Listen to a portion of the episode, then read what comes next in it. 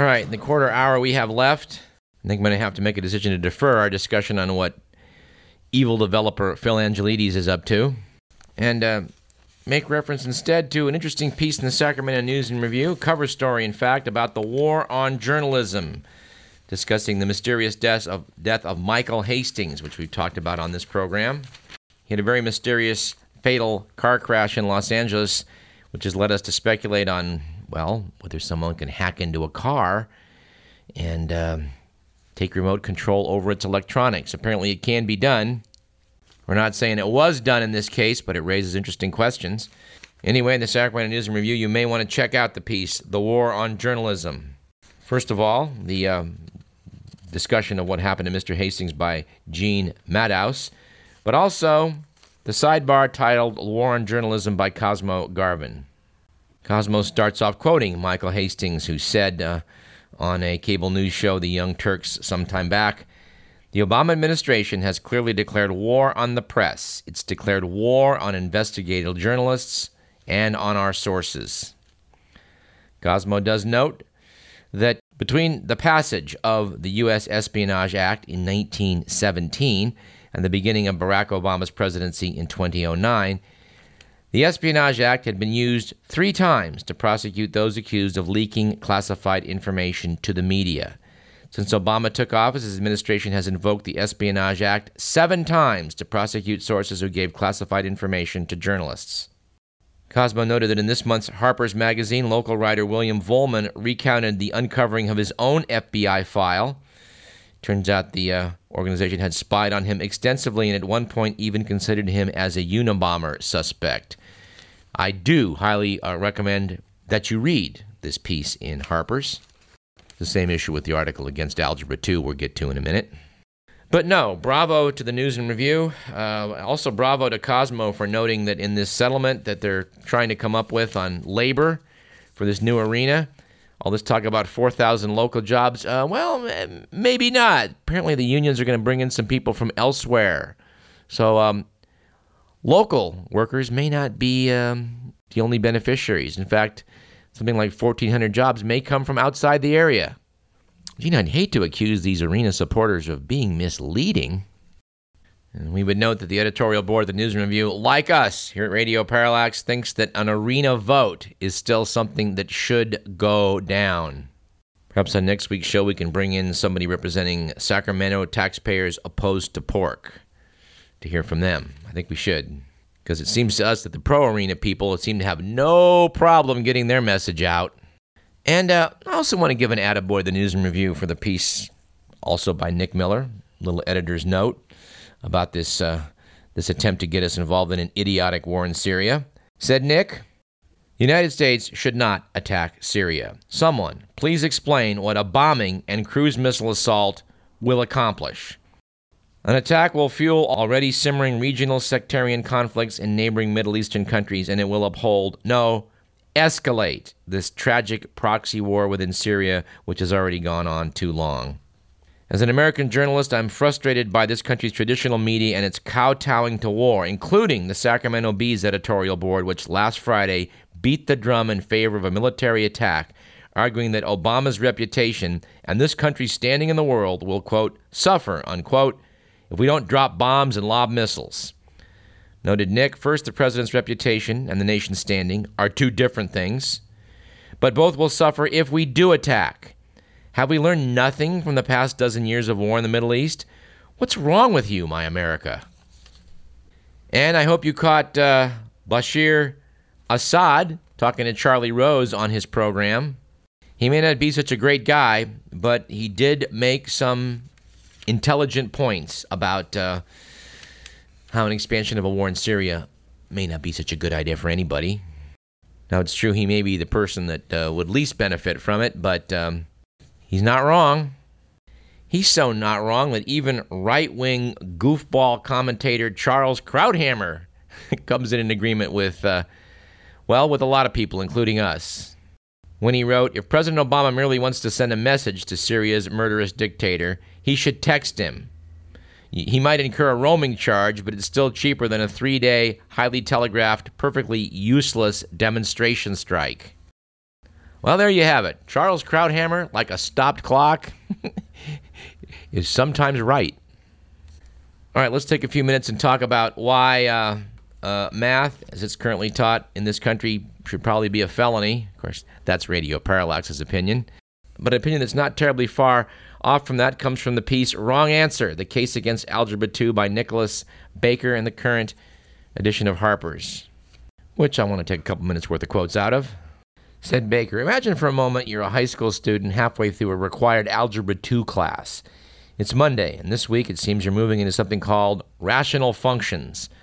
Last week was a strenuous forced march through logarithms. You're sleepy, bored, and discouraged. The teacher is hardworking, jokey, smart, exhausted. She knows most of the kids in her class don't want to be there. In fact, the author did quote a number of, uh, of commentaries from the web on, on, from students about algebra. Said one, Algebra needs to die. I've been on honor roll since fourth grade, and I got my first C in algebra.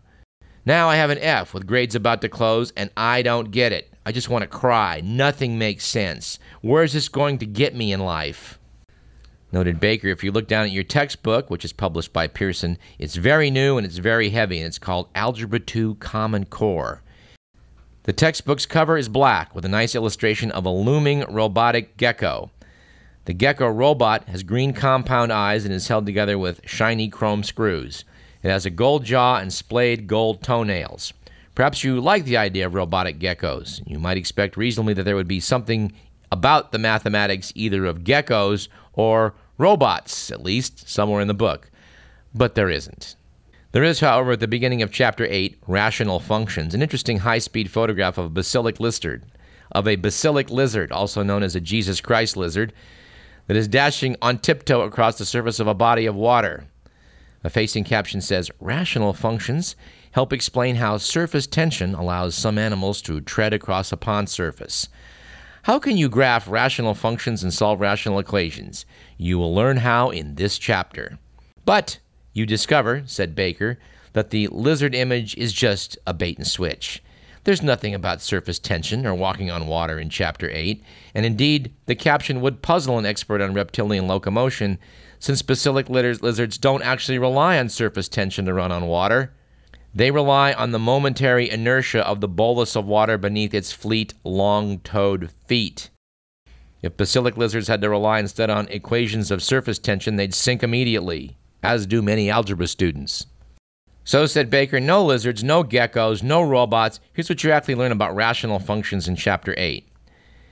A rational function is a function that you can write in the form f of x equals p of x over q of x, where p of x and q of x are polynomial functions. The domain of f of x is all real numbers, except those for which q of x equals 0. You know, and there are still some people out there that claim this isn't useful in real life. Who are these blockheads? Baker goes on. Not only that, but a rational function can, be continuous or discontinuous. And a continuous rational function is one that, if you graph it, quote, has no jumps, breaks, or holes in it. He goes on to note that Algebra 2 Common Core is a typical old fashioned algebra textbook. It's a highly efficient engine for the creation of math rage a dead scrap heap of repellent terminology, a collection of spiky, decontextualized, multi step mathematical black box techniques that you must practice over and over and get by heart in order to be ready to do something interesting later on if the time comes. He goes on to talk about a lot of theoreticians about the wonder of math and yada yada and concludes that the vast majority of the human race and the vast majority of the college educated human race never needs any mathematics beyond arithmetic to survive successfully. Anyway, I recommend you read the entire piece for yourself, dear listener. And I would just editorialize for myself that algebra, when you understand what its uses are, if a science teacher gets around explaining that to you, because a math teacher generally won't, well, it's pretty cool stuff. But the fact is, most people don't need it. Most people don't know how to use it, even though they spend all that time in the classroom. So we need to think about yanking algebra out of our curriculum. Apparently, a lot of this emphasis in math crept into our curriculum back at the uh, the turn of the 20th century. When education laws changed across the country, which um, insisted that kids stay in school till 16 instead of age 14. All of a sudden, teachers had a lot of extra time to do some teaching. So, what did they decide to fill it up with? Well, the things that colleges required Latin grammar, English grammar and composition, algebra, geometry, trigonometry. The result of all this, by the way, especially in math class, was that the failure rates soared. Baker notes it was clear to many educators there was a serious problem with this. Compulsory schooling for all wouldn't work if algebra was part of the required curriculum. Anyway, read the piece. We'll talk about this again.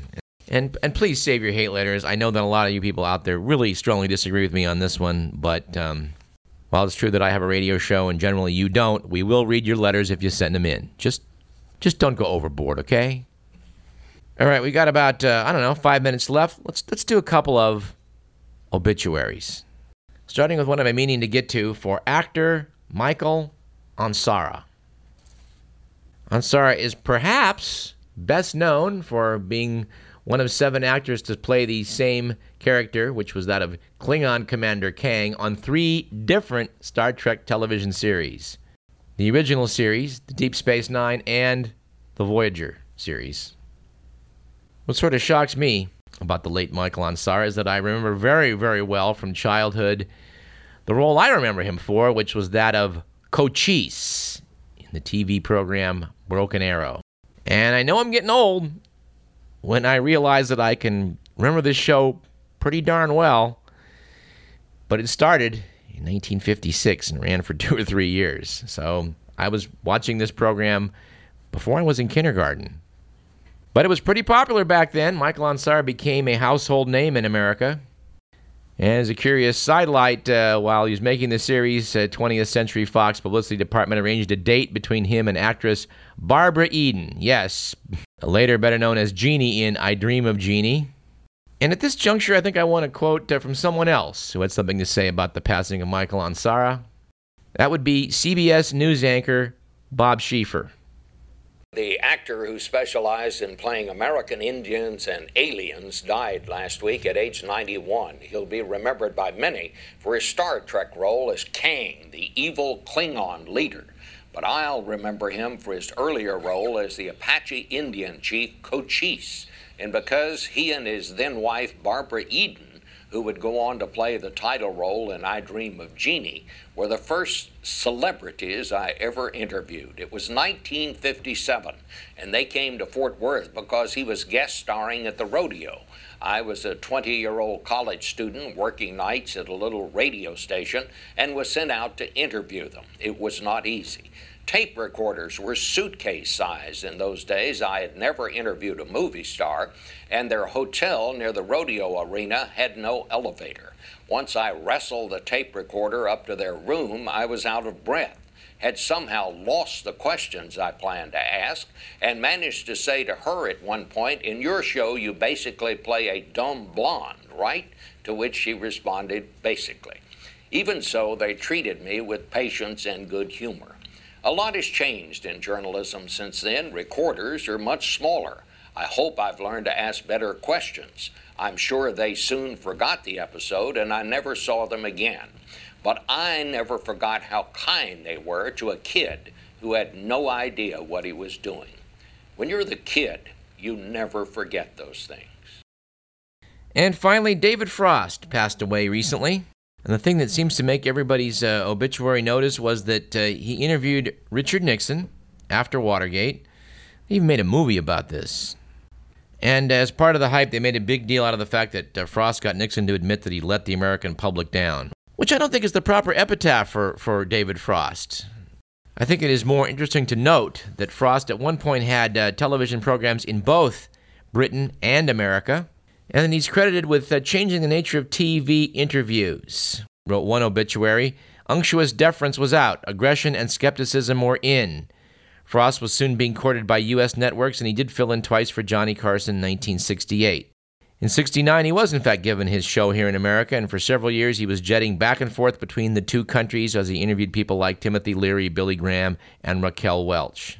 But personally, what, what strikes me about David Frost uh, is that he was the host of a TV program called That Was the Week That Was. This was a program uh, which was a precursor to The Daily Show, to Saturday Night Live, to a lot of things. He was hired in 1962 as the host of this news lampooning show, and in 63 he brought that program here to the U.S., which I can remember. Note of the obituaries, it paved the way for the hard edged topical comedy of later shows like the Smothers Brothers Comedy Hour and, as we said, The Daily Show. I was horrified to note in researching this program some time back that apparently almost all copies of it have disappeared. I know for sure a lot of people back in that era wanted to make this show go away. I know a lot of times it was preempted in the ramp up to um, the 1964 um, presidential election, presumably by forces um, favorable to Senator Goldwater, who kept buying airtime for specials uh, promoting Barry Goldwater that kept uh, preempting that was the week that was. We're out of time, and it's a shame because that's a program I'd like to say more about. It might be worth having a guest come on to talk about it uh, and, and all the ground that it broke back in the early 60s. But unfortunately, we're out of time. This program was produced by Edward McMillan. Our thanks to Jeff Hudson, who manages to do it all. You've been listening to Radio Parallax. I'm Douglas Everett. We'll see you next week.